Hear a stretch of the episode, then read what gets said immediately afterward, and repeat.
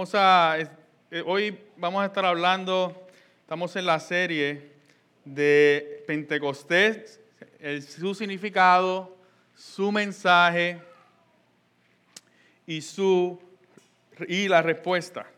Hoy vamos a estar entonces culminando con esta miniserie dentro de lo que es el libro de los Hechos, eh, hablando entonces de la respuesta. Y vamos a estar leyendo para entrar en contexto en Hechos capítulo 2. Vamos a leer desde el 37, aunque sabemos que ya Andrés la semana pasada cubrió parte de esto, no lo vamos a hablar todo. Nos vamos a enfocar en la respuesta de esos eh, versículos y luego vamos a entrar en los frutos que dio esa respuesta. Vamos a hablar de la respuesta al, mensaje de Pentecostés y de los frutos que trajo a la iglesia, porque entonces en ese momento nace la iglesia, es uno de los, frutos de, del Señor, nace la iglesia, pero hay unos frutos particulares que distinguen a esos nuevos creyentes. Y dice la palabra de Dios de la siguiente manera. Al oír esto, compungidos de corazón, dijeron a Pedro y a los demás apóstoles, hermanos, ¿qué haremos? Y Pedro le dijo, arrepentíos y sed bautizados cada uno de vosotros en el nombre de Jesucristo para perdón de vuestros pecados y recibiréis el don del Espíritu Santo. Porque la promesa es para vosotros y para vuestros hijos y para todos los que están lejos, para tanto como el Señor nuestro Dios llame. Y con muchas otras palabras testificaban solemnemente y les exhortaba diciendo, sed salvos de esta perversa generación. Entonces los que habían recibido su palabra fueron bautizados y añadieron aquel día como tres mil almas y se dedicaban continuamente a las enseñanzas de los apóstoles, a la comunión, al partimiento del pan y a la oración. Sobrevino temor a toda persona y muchos prodigios y señales eran hechas por los apóstoles. Todos los que habían creído estaban juntos y tenían todas las cosas en común. Dos absolutos ahí que tremendo. Versículo 45, vendían todas sus propiedades y sus bienes y los compartían con todos según la necesidad de cada uno. Día tras día continuaba unánimes en el templo, partiendo el pan en los hogares, comían juntos con alegría y sencillez de corazón, alabando a Dios y hallando favor con todo el pueblo. Y el Señor, escuche bien eso, y el Señor añadía cada día al número de ellos los que iban siendo salvos. Gracias, gracias, gracias Padre por tu palabra, porque a través de ella nos enseñas no son tan solo el nacimiento de tu iglesia, sino la manera en que tú diseñaste que ella operara, que ella viviera, que ella fuese tu iglesia, Dios. Ayúdanos a mirar esto como el ejemplo a seguir y que esto, Señor, nos confronte y nos lleve a vivir una vida que te refleje a ti por encima de todas las cosas. En el nombre de Jesús. Amén. Amén. ¿Alguna vez, aquí hay alguno, ¿verdad?, que, que trabaja en oficinas o trabajó en oficinas. Y no hay nada peor cuando uno trabaja en una oficina que tener que hacer una copia de un documento con una copia. ¿Le ha tocado hacer eso? Entonces se pierde esa copia y después tiene que hacer otra copia con la siguiente copia. ¿Qué pasa? Que la máquina a veces está sucia, a veces le cae un, pelito o a veces le cae una mancha y cada vez que usted saca una copia sale peor. Las palabras comienzan a salir más eh, explotadas, no, no, se definen bien, sino que las letras comienzan a salir todas distorsionadas y comenzamos a ver, y cuando vino a ver dentro de unos años, el documento realmente no se puede ni leer. ¿Por qué? Porque se ha dejado el original a un lado, se ha descuidado el original en algún sitio y tenemos que estar haciendo copias de una copia, lo cual va dañando esa imagen. En el texto de hoy vamos a, a ver cómo Dios diseñó un original. Pero lamentablemente por alguna razón que pueden ser muchas, a través de los tiempos nos hemos olvidado de venir a la palabra de Dios y depender del original y hemos comenzado a compararnos con otras iglesias, hemos empezado a mirar lo que las otras iglesias hacen y empezamos a copiar los defectos de esa copia en vez de lo que Dios ha diseñado que hagamos en el original. ¿Usted entiende eso? ¿Lo entiende? Así que hoy vamos a ver el original. Y vamos a ser confrontados como iglesia, porque yo estoy seguro que aquí, como Iglesia Bíblica Metro, hemos copiado algunas de esas imperfecciones. Como personas, como cristianos, hemos copiado y tratando de replicar lo que se hace también en otras iglesias. Pero Dios nos va a traer al original. Y Dios nos va a confrontar y nos va a llevar a hacer cambios y nos va a llevar a abrazar lo que Él ha diseñado para cada uno de nosotros. Y esa respuesta de ese mensaje a Pentecostés va a comenzar con una vida de devoción a Dios. Una vida de devoción a Dios. Que entonces va a dar un fruto de vivir en comunidad de vivir en devoción a su palabra y vivir en devoción en oración. Esos son los tres frutos que va a dar esa respuesta al, eh, al mensaje de Pentecostés. Así que es mi oración eh, que nosotros como iglesias podamos examinarnos, que como individuo y, y comunidad de fe pidamos a Dios que por su gracia nos otorgue la bendición de reflejar la iglesia tal y como Él la diseñó para entonces vivir en una devoción completa a Él.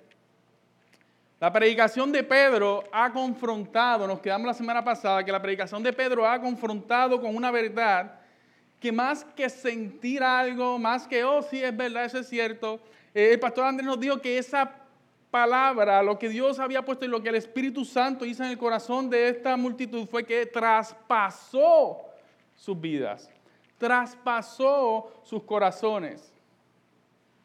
Y el Espíritu Santo que, que recientemente había sido entonces derramado sobre los creyentes, comienza a poner urgencia en los corazones de estas personas que estaban escuchando el gran mensaje, las buenas noticias de que Cristo era Dios y que vino a perdonar los pecados del mundo. Y si no había arrepentimiento y fe, el que no creyere no sería salvo, más el que creyere sería perdonado y iba a tener vida eterna. Así que la respuesta al Pentecostés comienza con una vida de devoción a Dios. Y vemos que esta gente simplemente no escuchó y se fue, sino que con urgencia. Ahí vemos cómo el Espíritu Santo puso urgencia en sus corazones. ¿Qué debemos hacer? Versículo 37. Compungidos, traspasados le responden como hermano, ya no es Pedro el, cristianito, el que sigue a Cristo, ahora le responden con la misma palabra, hermanos, ¿qué hacemos?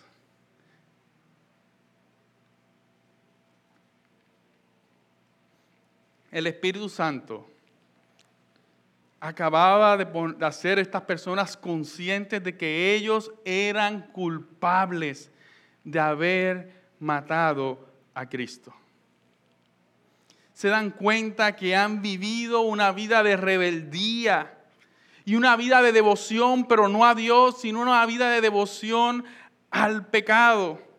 Y que a causa de ellos, eh, ellos iban a ser culpables.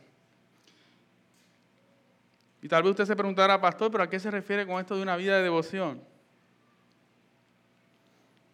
Si buscamos la definición de devoción, podría ser esta. La puede buscar en varios lugares y más o menos esto es lo que va a encontrar. Devoción es una entrega total de amor y admiración inspirado por la dignidad, la virtud o los méritos de una persona, institución o causa. Pero para nosotros como cristianos, la devoción es una entrega total basada en el amor y admiración a Dios por su santidad y los méritos de la persona de Cristo. Y estas personas habían dado cuenta que ellos estaban viviendo, sí, una vida de devoción, pero una vida de devoción de entrega, de amor eh, y de fidelidad, por llamarlo de esta manera, porque Jesús nos hace saber que realmente éramos esclavos y solamente funcionábamos respondiendo a esa esclavitud, a ese amo que era el pecado, pero ellos vivían una devoción al pecado, al satisfacer, a buscar satisfacer y simplemente atender sus deseos pecaminosos.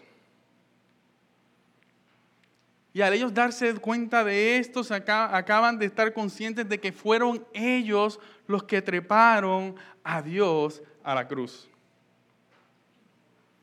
¿Cuál usted cree que debe ser la consecuencia de tal crimen?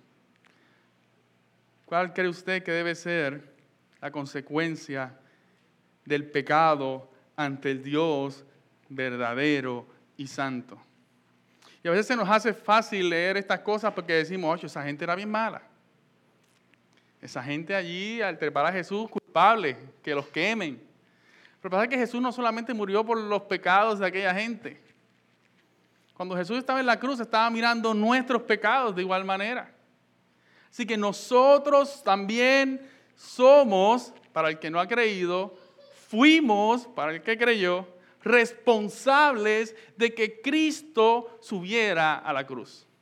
Nosotros fuimos responsables de trepar a Dios a la cruz y que Cristo muriese allí, porque Él voluntariamente tomó nuestro lugar para Él morir, para Él cargar la ira de Dios y nosotros no tuviésemos que pasar por eso. Y esto es lo que Pentecostés hizo. Esto fue lo que Pentecostés provocó en sus corazones. Esto es lo que Pentecostés hace en los corazones de lo que hemos creído y lo hace en todo aquel que Dios trae a Él por medio del Espíritu Santo y del mensaje del Evangelio. Dios nos pone en perspectiva y nos muestra cuán culpables somos y cuán perdidos estamos si no somos lavados y librados de la ira de Dios por medio de la sangre de Jesucristo. Con eso fueron confrontados esa gente en el Pentecostés y con eso somos confrontados nosotros todos los días. ¿Por qué? Porque sin Cristo somos hijos de ira, muertos en nuestros delitos y pecados, volcados a una devoción a los placeres de este mundo que solo trae condenación y castigo eterno. Pero ese mensaje de Pentecostés no solamente mostró cuán culpables somos, sino que también nos mostró la esperanza. Nos resalta la obra y la persona de Cristo como, como muestra del amor y la gracia de Dios, proveyendo por medio de Él el pago por nuestros delitos y pecados, para que al arrepentirnos y confesar nuestra fe, nuestra devoción a Él, podamos ser salvos.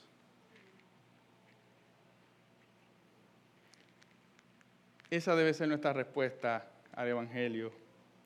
Esa debe ser la respuesta a Pentecostés.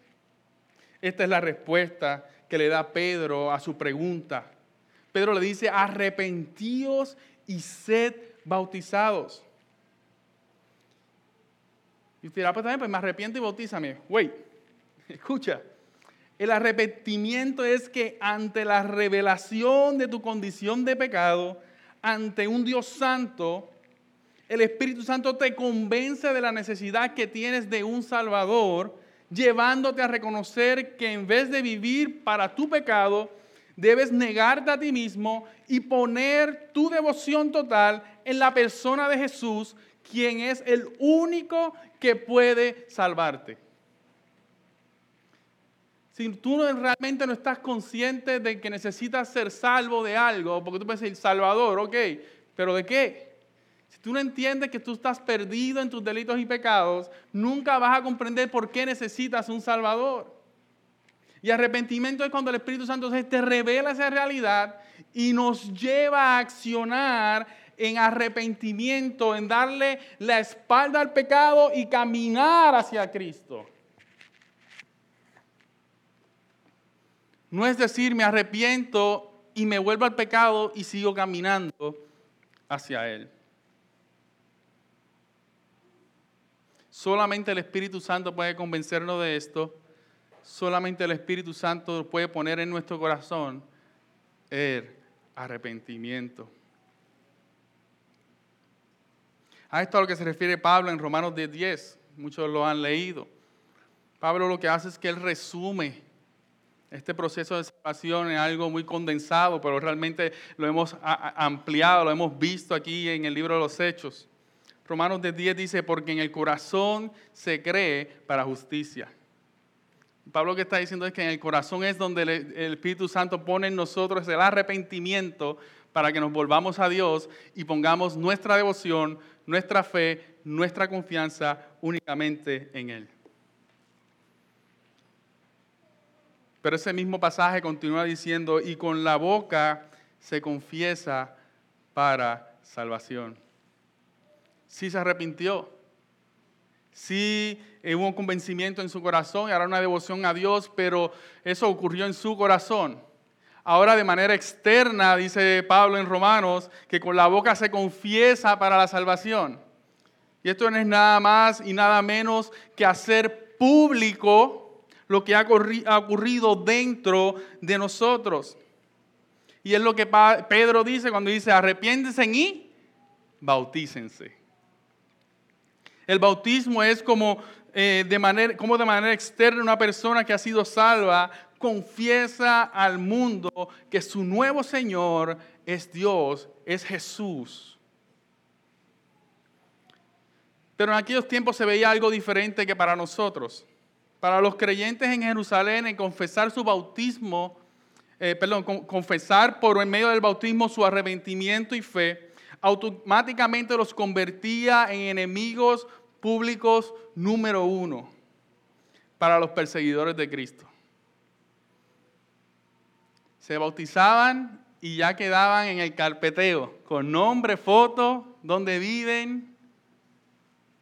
Muchos de ellos, sus padres los botaron de la casa porque dices, has traicionado a la familia, has traicionado a nuestra tradición, has traicionado a nuestro pueblo, ahora vete de aquí.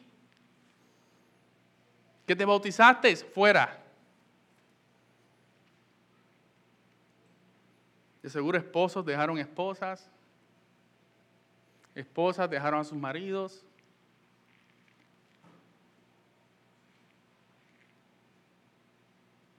No era, no era simplemente decir, ah, mami, me bauticé.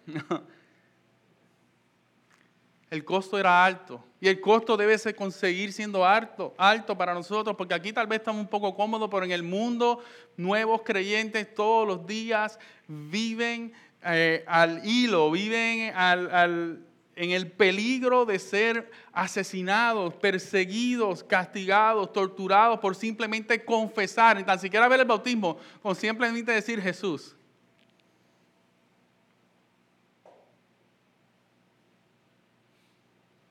Así que el bautismo para ellos era una manera pública de dar eso a conocer, pero era una manera de demostrar su devoción a Dios. Al entrar al agua, decían, ¿verdad? Estaban demostrando que estaban negándose a sí mismos, muriendo a su yo, y al salir del agua limpios, ¿verdad? Por el agua, estaban entonces demostrando que ahora estaban eh, eh, eh, volviendo a la vida, pero no la de ellos, sino para vivir la vida de Cristo, reflejando a Cristo. Desde ese momento en adelante hasta que Cristo volviese por su iglesia. Para estos hombres y mujeres la respuesta de Pedro fue la esperanza de que, que su corazón anhelaba escuchar ante la desesperación y la culpa que había en ellos porque ya el Espíritu Santo les había revelado todo esto. Pues el Evangelio nos presenta tanto las malas noticias junto con las buenas noticias. No podemos olvidar esto. Si Pablo, si Pedro nada más predica, están perdidos, allá ustedes, no es evangelio. Simplemente estoy condenando. Estoy juzgando para condenación. Y eso no es lo que Dios nos ha llamado a hacer. Pero si nada más hablo de las misericordias y las bendiciones y de las cosas buenas que hay en Cristo, pero no digo por qué debes de correr a ellas, eso tampoco es evangelio. Estamos aquí los miércoles preparándonos para leer la Biblia uno a uno. Recuerde esto. Si va a hablar del infierno, dígale a la gente cómo escapar de él. Si va a hablar del cielo, diga a la gente cómo llegar a Él y por qué es necesario que lleguen allá. Pero no puedes hacer una sola cosa. Y es lo que tratamos de hacer aquí cada domingo, es lo que tratamos de hacer aquí cada miércoles, es lo que tratamos de hacer cada vez que nos reunimos con ustedes, cada vez que nos vemos en una tienda, cada vez que almorzamos juntos. Lo que estamos buscando es que el Evangelio se vea completo en la manera en que nosotros vivimos. Es por eso que no nos importa confesar nuestro pecado porque de ahí Dios nos ha sacado. De ahí Dios nos continúa limpiando. Y lo confesamos, ¿por qué? Porque tenemos la buena noticia, porque sabemos que ya Dios nos ha perdonado, porque sabemos que ya Dios nos ha limpiado y nos está santificando en este proceso. El corazón de estos hombres y mujeres fue traspasado, regenerado y movido un arrepentimiento, llevándolo a una confesión pública por medio del bautismo de que ahora su devoción, su vida pertenecía al verdadero rey, Dios, Señor, emperador, gobernante. Dígalo usted, Él era el verdadero y a Él se debían de ahora en adelante. Y el fruto de este, eh, y el fruto inmediato de este cambio de corazón, de este cambio de devoción, fue un cambio, fue un fruto. Dado desde el deseo de un nuevo estilo de vida. Un fruto sobrenatural, porque esto es algo que nosotros no podemos producir. Es el Espíritu Santo el que produce estos cambios de deseos, es el Espíritu Santo el que nos lleva a vivir de esta manera. Y el primer fruto es el siguiente, una devoción a la comunidad de fe. Dice en el versículo 42, y se daban continuamente a las enseñanzas de los apóstoles y a la comunión, al partimiento del pan y a la oración. Versículo 44, todo lo que habían creído estaban juntos y tenían todas las cosas en común. Y si usted sigue leyendo esos versículos 45, 46, 47, va a poder ver cómo ellos vivían en comunidad todos los días, no solamente domingo en la mañana o domingo en la tarde y el miércoles, sino día tras día, donde quiera que estaban. Estos creyentes desde el día uno estaban eh, comprendiendo una verdad que a muchos de nosotros se nos hace imposible creer o nos tardamos mucho en entender. En la primera predicación fuimos confrontados con la verdad. La primera predicación ¿verdad? de esta serie donde Andrés nos estuvo hablando, y nos fuimos confrontados con la verdad de que el llamado a la salvación no se trata solo de venir y seguir a Cristo, sino que incluye el llamado a unirse a una comunidad de extraños, las cuales por la sangre de Cristo ahora llamamos familia. Ven a Cristo no es únicamente ser salvo, es ven a Cristo, síguele y únete a una comunidad de fe de extraños que por la sangre de Cristo ahora llamamos familia. Ahora la unión espiritual se hace más fuerte que los vínculos naturales. ¿Has escuchado la frase que dice que la sangre es más espesa que el agua? Familia es familia, la sangre pesa más. Me encantó un, una, un corto, ¿verdad? Eh, pedazo de una predicación de Martin Lloyd Jones, Jones, que decía que la sangre de Cristo es más espesa que las relaciones de sangre natural, o sea, la familia. Escuche, estas palabras y, se ha confrontado de la misma manera que yo fui confrontado por ellas. ¿Puedes decir honestamente que tienes un afecto y comprensión más profundo de sus hermanos cristianos que la que sientes por tus parientes naturales que no son cristianos? Esta es una buena prueba de nuestra posición como pueblo cristiano. Es una prueba de tu regeneración y también es una prueba de que has prestado atención a esta exhortación y la estás poniendo en práctica. Un cristiano debe sentir un vínculo más estrecho con otros cristianos que con un pariente que no es cristiano. Esto es cierto por necesidad. La nueva naturaleza está en nosotros. Todos somos hijos de Dios y pertenecemos a la familia de Dios. Y esta es una relación que no solo durará mientras estemos en este mundo, mundo de tiempo, sino que durará por toda la eternidad. Pero una verdad que tenemos que recordarnos todos los días. Nuestros hermanos en Cristo, esa relación debe ser aún más estrecha que con nuestra propia familia que no son creyentes. Porque ahora nuestra identidad no se basa en qué núcleo familiar yo crecí, no se basa en mi apellido ni mi ADN sanguíneo, ahora se basa en la nueva identidad que tenemos en Cristo y en el Espíritu Santo, que es el mismo que está en cada uno de nosotros. Así que, y ese mismo Espíritu Santo no solo proveyó entonces para nuestra salvación, sino que sobrenaturalmente ha cambiado los deseos de nuestro corazón. Y ahora vemos cómo estos nuevos creyentes en el Pentecostés ahora viven una devoción a aquellos que ahora se han convertido en su nueva familia. Se arrepintieron de su hipocresía, se arrepintieron de tu autosuficiencia, de la falta de amor por el prójimo, se arrepintieron y Dios puso en ellos un deseo de hermandad, de amor, de dependencia, de sinceridad. Una vez más, eso es fruto que el Espíritu Santo pone en nosotros. Si esto es algo que nosotros realmente no podemos hacer, no podemos creer, no podemos vivir, tenemos que examinarnos y ver por qué este fruto no se está desarrollando en mí. ¿Por qué no veo a mis hermanos como, como más afín, como mi nueva familia? Versículo 44 de, de, Hechos 2 dice que ellos fueron añadidos a la comunidad de creyentes, que eh, entonces esa comunidad de creyentes es la iglesia. ¿Verdad? En el, versículo, perdón. Eh,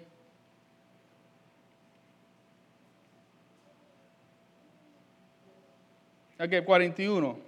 Fueron añadidos aquel día como unos tres mil almas se convirtieron e inmediatamente fueron añadidos a la iglesia. ¿Quién era la iglesia? Esos primeros 120 que al recibir el Espíritu Santo en ese momento se completa lo que Cristo venía a hacer y se convirtió en la iglesia, predicaron y ahora 3000 o sea, los que respondieron, no que predicaron a 3.000, los 3.000 se respondieron, hubo gente que no.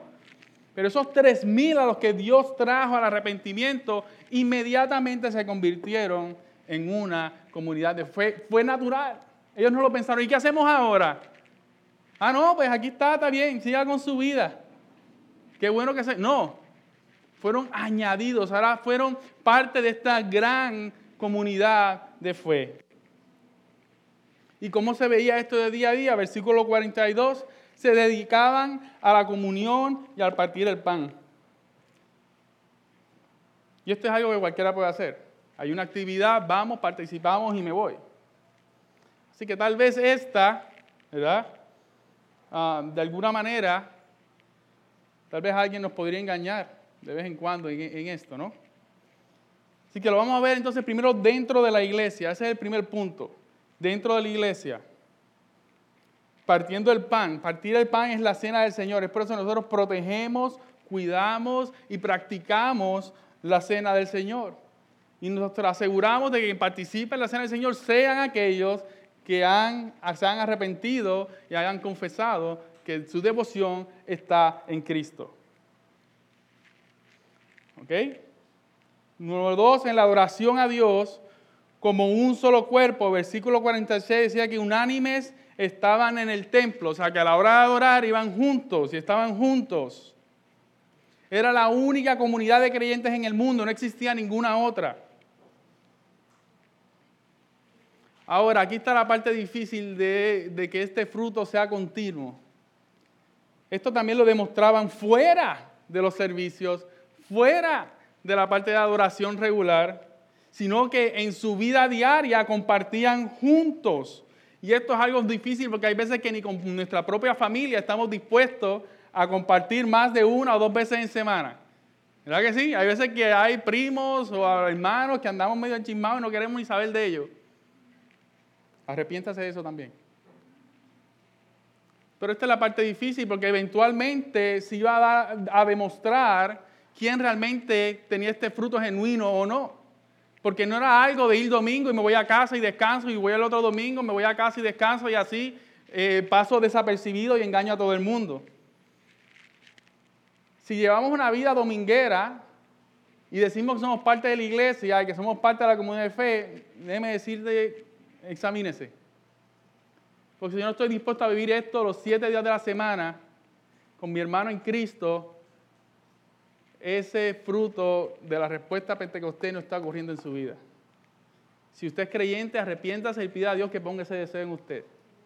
Y si no lo es, arrepiéntase y reciba la salvación y venga a formar parte de nuestra familia en la fe. Así que también vivían de ella y lo vemos en el versículo 44, nos dice que ellos estaban juntos. Dice que tenían todas las cosas en común. Versículo 45, vendían sus bienes y compartían con otros según su necesidad. Yo creo que no confunda esto con comunismo. Ahí no fue donde nació el comunismo, eso es un disparate. ¿Ok? Sino que en su corazón había un sentir de pertenencia a Cristo. Ahora yo pertenezco a Cristo por lo tanto, ellos entendían que todo lo que tenía había sido dado por Dios, no para su deleite, no para su comodidad, sino para bendecir a sus hermanos, para el beneficio de la iglesia, para el beneficio de la expansión del Evangelio. Fue una respuesta de amor, fue una respuesta voluntaria y al mismo tiempo sacrificial, siguiendo el ejemplo de Cristo en la cruz del Calvario que lo había dado todo hasta su vida para que la iglesia fuese una realidad. Así que no confunda esto con comunismo. No fue que ellos vendieron todo y lo pusieron todo en un pote y empezaban a repartir. No. Cada creyente personalmente disponía de sus bienes para proveer a la necesidad de sus hermanos según la necesidad. Y a veces yendo más allá de lo que era cómodo. Pastor, pero ¿cuánto tengo que hacerlo? Hasta que duela. ¿Cuánto debo ofrendar? Hasta que duela. ¿Cuánto tiempo debo dedicarle a mi hermano? Hasta que duela. Ese es el ejemplo que Cristo ha puesto para nosotros. Maneras prácticas que esto se pudo haber visto. Algunos se mudaron, eh, eh, se pudieron haber mudado a una casa más pequeña donde realmente cabían porque no necesitaban tanto y ese extra lo guardaron para ellos, pero también para proveer a sus hermanos en momentos de necesidad. Dedicaban de su tiempo para proveer algún servicio. Si algún hermano se enfermaba, ellos iban y le cuidaban, proveían medicina, proveían cuidado. Si era un varón, pues su familia necesitaba, por lo tanto cubrían algunos gastos. E, esto es esto es lo que ocurría en aquella comunidad de fe. Ayudas en la casa, ayudas en sus trabajos. Ah, que te quedaste sin trabajo, pues déjame cómo te puedo ayudar. Vamos, mira, tengo aquí que este hermano, pues sí, puedo abrir una plaza y le puedo pagar un sueldo en lo que es, ¿verdad? Se levanta y pues, no, no lo pensaban dos veces, sino que era natural en ellos. Pero no solo daban algo, sino que estaban dispuestos a ir más allá y proveer a la necesidad de su nueva familia. Como ven aquí, no hay un mandato o una orden. En ningún lugar usted ve que dice, ah, bueno, ya que se arrepintieron y son una familia, ahora demen lo que tienen, ahora denle a su hermano, ahora den todo lo que tienen. No, fue una respuesta natural en su corazón porque el Espíritu Santo había puesto ese fruto en ellos. Ninguna iglesia, pastor, puede exigir esto. Yo no puedo exigir esto de usted. Andrés no puede exigir este tipo de estilo de vida en usted, porque esto es fruto del Espíritu Santo. Es la manera en que el Espíritu Santo da evidencia del cambio de devoción en la vida del creyente. Nosotros no lo exigimos, pero esperamos verlo. Nosotros no lo exigimos, pero nos muestra el nivel de madurez, de crecimiento y de cambio en su corazón de lo que Dios está haciendo en su vida. Porque esto solamente lo puede dar el Señor, pero nos ministra y nos testifica a cada uno de nosotros. Así que pensemos, ¿cómo podríamos nosotros responder a la necesidad de nuestros hermanos cuando están enfermos, cuando han perdido sus trabajos? No podemos caer en la trampa de, hermano, estaré orando por ti y seguir para mi casa. Ora con él. Queda en reunirte con él un día. Ayúdalo a buscar opciones. Me encantó que, que, Mara estaba buscando una iglesia para su hijo y Andrés estuvo buscando, pero estaba medio enredado, pero alguien más dijo, mira, aquí hay información de eso. Tú sabes, me preocupo por mi hermano, quiero, yo quiero que, que el Señor siga moviéndose, quiero que el Evangelio siga, siga, siendo predicado, quiero que los hijos de mi compañero, de mi compañera, de mi hermano en Cristo también se conviertan y sean parte de esta gran familia, porque eso es lo principal. No simplemente proveo para comodidad, proveo para que el Evangelio de Dios siga siendo esparcido aquí en la tierra. Una marca de un verdadero creyente es responder con amor sacrificial por sus hermanos ante su necesidad, porque así lo hizo Cristo con cada uno de nosotros y si lo va a seguir recalcando hasta que me muera, si me dejan aquí hablando. Y como ven, no he mencionado cantidades, no he mencionado cosas específicas porque eso se ve diferente en cada cual, según sus dones. Yo no voy a esperar que usted vea algo que no tiene. Pero Dios le ha dado unos dones, unos talentos, le ha dado unos activos, le ha dado múltiples cosas en su vida para su gloria, para su honra. Y según eso usted debe de estar dispuesto a ponerlo a la disposición de sus hermanos. Dios le ha dado recursos, Dios le ha dado habilidades, Dios le ha dado el Espíritu Santo para poder bendecir a sus hermanos. Por lo tanto, no importa cuánto tengas tú y cuánto tenga yo, al punto de que lo hacemos sacrificialmente, nos encontramos en el mismo lugar. Porque nos duele igual, porque lo hacemos con el mismo corazón, porque lo hacemos con sencillez y humildad, tal y como nos dice el versículo 46, que comían y compartían en sus casas con sencillez y humildad, con transparencia, sin miedo a que otros vieran mis necesidades, mis debilidades, mis luchas, sin afanarme en limpiar la, cocina para que se vea más limpia que nunca porque viene la visita. Déjela sucia de vez en cuando. Así nos hace ver que usted es igual que yo, que también la tengo sucia en casa. Pero a veces llego a visitar a unas casas y cuando entro hago, me, da vergüenza, pero para mí, para mí los diaches, y yo con mi casa toda tirada y... No, pero es que antes de que llegara el pastor recogieron, limpiaron. Así que prepárese, las visitas de ahora en adelante van a ser sorpresas. Para que no dé tiempo de, limpiar nada. A ver cómo usted vive. ¿Está? No, a veces le vamos a avisar, pero a veces no. Pero usted entiende lo que, lo que estoy tratando de decir. Seamos transparentes, no tratemos de proyectar nada que no somos. Si, si estamos débiles en algo, mostrémoslo porque es nuestro hermano el que me puede proveer para eso y yo puedo proveer ánimo a Él también en este estilo de vida día a día como comunidad de fe. Una devoción a la comunidad de fe. La vida en comunidad de fe es obligatoria para todo creyente. ¿Yo eso? Es obligatoria para todo creyente. No hay manera. Aquí lo vemos. No es una opción. Pero es obligatoria por dos razones. Número uno, es donde el creyente eh, es santificado y equipado para la edificación de la iglesia. Solo no se puede hacer. Lo siento mucho. No, no, no esas cosas. Yo no voy a la iglesia, pero yo leo la Biblia y yo... Es aquí, no digo domingo, en la comunidad de fe, toda la semana, donde nos santificamos, donde Dios nos ayuda y nos confronta, porque nosotros no vemos, pero mi hermano sí lo ve y me ayuda a crecer en Cristo. Y número dos, porque es donde único el creyente puede ser obediente a todas las instrucciones que Cristo nos da. ¿Y sabe cuáles son esas instrucciones? Comience a buscar, es más, escriba en, Bible Gateway los unos con los otros y va a encontrar un fracatán de instrucciones que dicen los unos con los otros. Y si usted no está con los otros, no puede ser uno.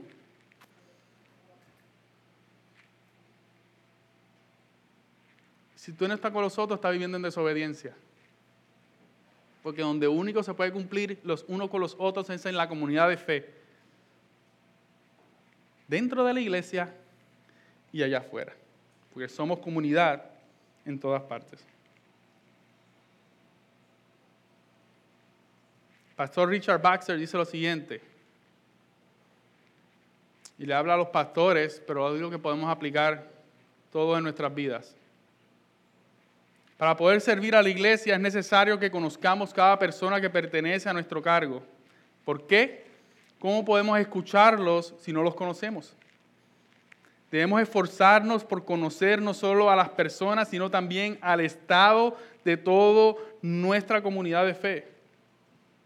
Conocer sus inclinaciones y conversaciones. Cuáles son los pecados de los que corren más peligro y qué deberes son más propensos a descuidar? ¿Y a qué tentaciones están más expuestos?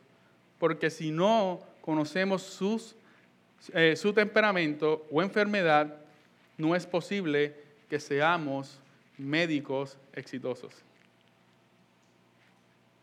Así que esto va para las dos partes. Si yo no conozco a mi hermano, no puedo ayudar, no puedo orar, no puedo proveer, no puedo sanar, no puedo animar.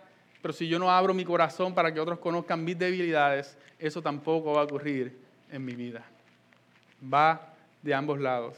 Y este reto es para los, los ministros, para los pastores, pero sabemos que el sacerdocio es universal y este reto va para cada uno de nosotros. No puedes decir que perteneces a una comunidad de fe si no conoces no solamente las, los atributos, sino las debilidades y las necesidades de tu hermano. Tenemos que vivir en comunidad tanto fuera como dentro como fuera de la iglesia. Esta es la razón por la cual la iglesia creció tan fuerte y creció tan rápido. Porque desde el día uno vivían como un solo cuerpo. Pero no se, no se trata solo de, eh, llevarnos bien y, y de tener buenas relaciones. Porque nosotros no somos el fin de la unión del cuerpo de Cristo. El fin de la unión del cuerpo de Cristo es la gloria de Dios y para eso es lo que vivimos. Por lo tanto, debemos de vivir en devoción a su palabra. La vida de la iglesia como comunión depende de su devoción a la palabra de Dios. Fue la palabra de Dios predicada lo que les dio vida a aquellos cadáveres en aquel lugar. Y es la palabra de Dios la que eh, enseñada, la que nos mantiene con vida como comunidad de fe, como una comunidad viviente. No podemos vivir sin la palabra de Dios. El Espíritu Santo cambió el corazón de aquellos creyentes, um, el cual vivía en devoción al pecado y a la rebeldía de Dios, el cual vivía en rebelión a su palabra y a sus mandatos. Vivían como querían. Y lo iban al templo y lo resolvían con un cabrito. Ya, vivo como quiero, mato el cabrito y ahí hasta la próxima. Pero aquí vemos cómo juntos se dedicaban a las enseñanzas de los apóstoles, versículo 42. Dios puso en ellos un nuevo deseo por su palabra. Y esto no lo podemos tomar a la ligera. A través de toda la escritura, Dios nos revela la importancia de su palabra, porque es ella la que da vida, la que transforma, corrige y bendice a cada uno de nosotros. Vemos que Jesús ordenó a sus discípulos a enseñar todo lo que él había enseñado. Y encima de eso Dios provee al Espíritu Santo para que nuestros ojos sean abiertos y poder entender y ser Él el que nos enseñe lo que Él ha revelado en su propia palabra. ¿Acaso no es importante? Dios lo dice desde el cielo, Dios lo dice en persona a través de Jesucristo y envía al Espíritu Santo para que lo entendemos y nos enseñe día a día lo que Él ha revelado en su palabra. La iglesia no se alimenta de discursos motivacionales o de mis experiencias.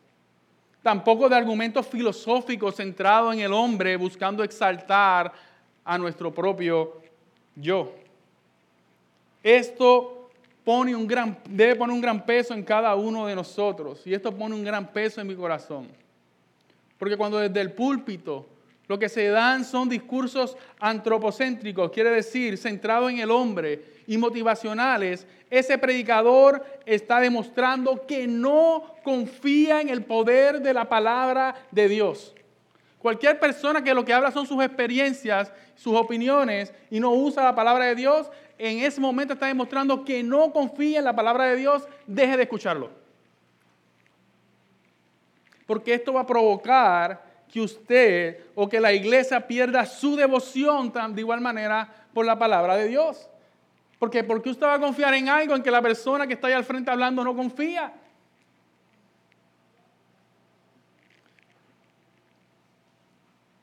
Esto va a quitar el hambre por la palabra de Dios porque al ser más nutridos y perdemos el gusto y el apetito por la verdad. Porque si el pastor no muestra confianza en la palabra de Dios, su congregación no mostrará confianza en la palabra de Dios. Y esto va para cada uno de nosotros. Es por eso que en esta iglesia eh, eh, y la iglesia de, de, aquí en los Hechos en Pentecostés, vemos como la iglesia dependía de la palabra de Dios estudiaban la palabra de Dios juntos, aconsejaban la palabra de Dios, se animaban con la palabra de Dios, evangelizaban con la palabra de Dios, hablaban la palabra de Dios en el almuerzo, en el desayuno, en la cena, leían la Biblia juntos. ¿Quieres ver milagros? ¿Quieres ver el poder de Dios en tu vida y en la vida de los que te rodean? Vive, respira, proclama, Habla la palabra de Dios con confianza y verás como el poder de Dios y el poder de su palabra obrará santificación en nuestros corazones y producirá vida en los corazones muertos, llevándolos a responder con arrepentimiento y fe en adoración y devoción a Dios. Tenemos que vivir devotos a la palabra de Dios. Cuando empecemos los uno a uno a leer la Biblia juntos, dependa de la palabra de Dios. No se preocupe, ay pastor, es que yo no sé, es que no tengo experiencia. Usted no es el que va a convencer a nadie, esto es el que lo va a hacer. Recuerde que usted no puede dar vida a nadie, esto es lo que va a hacer. Mi hermano está en necesidad, necesita un consejo. Esto es el que lo va a dar mejor que usted. Utilice esto para dar el consejo. Utilice esto para dar el ánimo y verá la transformación de nuestra iglesia, de la misma manera que la vimos en Hechos. Y el último fruto viene siendo la devoción a la oración. Por muchos años estas personas habían practicado la oración de manera personal, sin embargo, con una inclinación egoísta de beneficios personales, pues su devoción se encontraba en ellos mismos y en el pecado. Santiago lo pone de la siguiente manera en Santiago 4. ¿De dónde vienen las guerras y los conflictos entre ustedes? ¿No viene de las pasiones que combaten sus, eh, en sus miembros? Ustedes codician y no tienen. Por eso cometen homicidios, son envidiosos y no pueden obtener. Por eso combaten y hacen guerras. No tienen porque no piden. Y piden y no reciben porque piden con malos propósitos para gastarlos en sus placeres. Es por eso que sin la respuesta adecuada al Pentecostés, sin una entrega y una devoción a Dios, nuestro corazón y nuestros deseos no van a cambiar. Y aún en la oración se va a notar ese egoísmo. Y aunque lo oremos a Dios sin haberlo conocido, sin habernos entregado a Él, se nos va a hacer aún imposible orarle a Él. Porque vamos a pedir dentro de nuestros propios deseos para satisfacer nuestros propios pecados. La oración en comunidad es una de las evidencias del cambio de devoción que Dios ha realizado en la vida del creyente. Las oraciones de primera persona de yo, mi, dame, bendíceme, dame, Dios la comienza a cambiar en plurales. Bendícenos, Padre, revélanos, llévanos, eh, eh, sálvanos. Y orar por mí no es un pecado, no, no, no trate, no, no piense que eso es lo que estoy diciendo. Lo que pasa es que ahora en Cristo hay cosas más importantes que yo mismo. Ahora en Cristo sí oro por mí, pero en su mayoría me enfoco también en mis hermanos, y oro por ellos, y oro por la lista que presentamos todos los, sábados y, los miércoles y, y cubrimos a nuestros hermanos en oración. Es importante que oremos en comunidad. porque por medio de esa oración Dios entona su voluntad, Dios entona su espíritu en cada uno de nosotros para obedecer y hacer lo que Él nos pide. Cuando nos reunimos a orar, aunque presentamos nuestras peticiones personales, encontramos más satisfacción en conocer, orar y animar a mis hermanos mientras soy animado por ellos. Porque estamos dependiendo los unos de los otros en vez de depender de nosotros mismos. Mientras más unidad hay en la oración, mayor autoridad habrá en ella, porque estaremos orando la voluntad de Dios y no la de nosotros mismos.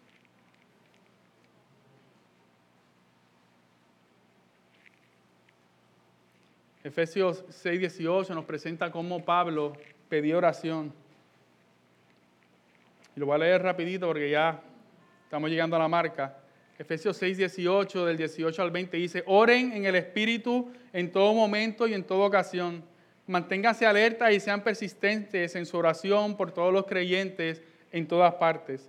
Y oren también por mí. Pídanle a Dios que me dé las palabras adecuadas para poder explicar con valor su misterioso plan, que las buenas noticias es para judíos y gentiles por igual. Ahora estoy encadenado, pero sigo predicando este mensaje como embajador de Dios, así que pidan en oración que yo siga hablando de Él con valentía como debo hacerlo. Ese debe ser nuestro deseo al orar. Pablo pide por cuatro cosas. La perseverancia de los santos para depender del poder del Espíritu Santo, porque era Pablo pero aún así él pedía que él pudiese depender del poder del Espíritu Santo. Para poder proclamar con valentía, pero es que era Pablo, pero es que él también reconocía que necesitaba el poder de Dios para predicar con valentía y para ser un buen representante de Cristo por medio de la obediencia, el Evangelio. Pablo mostró dependencia de la iglesia en oración para su ministerio. Si Pablo dependía de la oración de la iglesia, ¿cuánto más nosotros debemos de fomentar y depender en comunidad de la oración de Dios? Versículo 47 culmina diciendo entonces, y el Señor añadía cada día al número de ellos los que iban siendo salvos. No se trataba únicamente de la predicación de los apóstoles de la elocuencia de sus enseñanzas. El testimonio, el estilo de vida de cada creyente en la iglesia dio evidencia sobrenatural de la verdad del Evangelio que ahora se predicaba en todas partes. Sí, la iglesia es un milagro sobrenatural, pues fue la sangre de Cristo que nos compra y nos hace su iglesia. Es el Espíritu Santo el que cambia nuestra devoción y nuestros deseos para vivir en comunidad, dedicados a las enseñanzas, a la oración y a la vida en comunidad. Pidamos a Dios que continúe su obra sobrenatural en nosotros para que en nuestra devoción Dios nos muestre, no solamente en nuestra comunidad o en nuestra ciudad o en nuestro país, sino que en el mundo entero podamos ver el fruto del Espíritu Santo en nosotros para la gloria de nuestro Señor Jesucristo. Y si tú no eres parte del cuerpo de Cristo, porque no has respondido al Evangelio, recuerda que solo Cristo puede cambiar tus deseos y devoción a Él. Si en esta mañana has sido confrontado con tu pecado y no sabes qué hacer, te repetimos las palabras de Pedro. Arrepiéntete y sé bautizado para el perdón de tus pecados y de esta manera recibas el don del Espíritu Santo y de esta manera pertenecer al pueblo de Dios y juntos dar el fruto nuestro Padre en adoración y obedecer a nuestro Dios en cada enseñanza que recibimos. Padre bueno y Padre Santo, gracias a Dios porque tú nos has demostrado cómo debemos de vivir como iglesia. Perdónanos en aquellas cosas que hemos olvidado. Perdónanos en la falta de seriedad hacia tu palabra. Perdónanos, mi Dios, cuando despreciamos a nuestro hermano y no mostramos amor por medio eh, del consejo, por medio de la oración, por medio de, de la ayuda que podríamos dar. con tantas cosas que tú nos das a nosotros como bendición. Permite Dios que podamos vivir en, en devoción a ti, en devoción a la comunidad de fe, que podamos vivir en devoción a tu palabra y en devoción a la oración para comenzar y ver el fruto de que los demás al mirarnos se acerquen y también sean añadidos a esta gran familia. En el nombre de Jesús. Amén. Amén.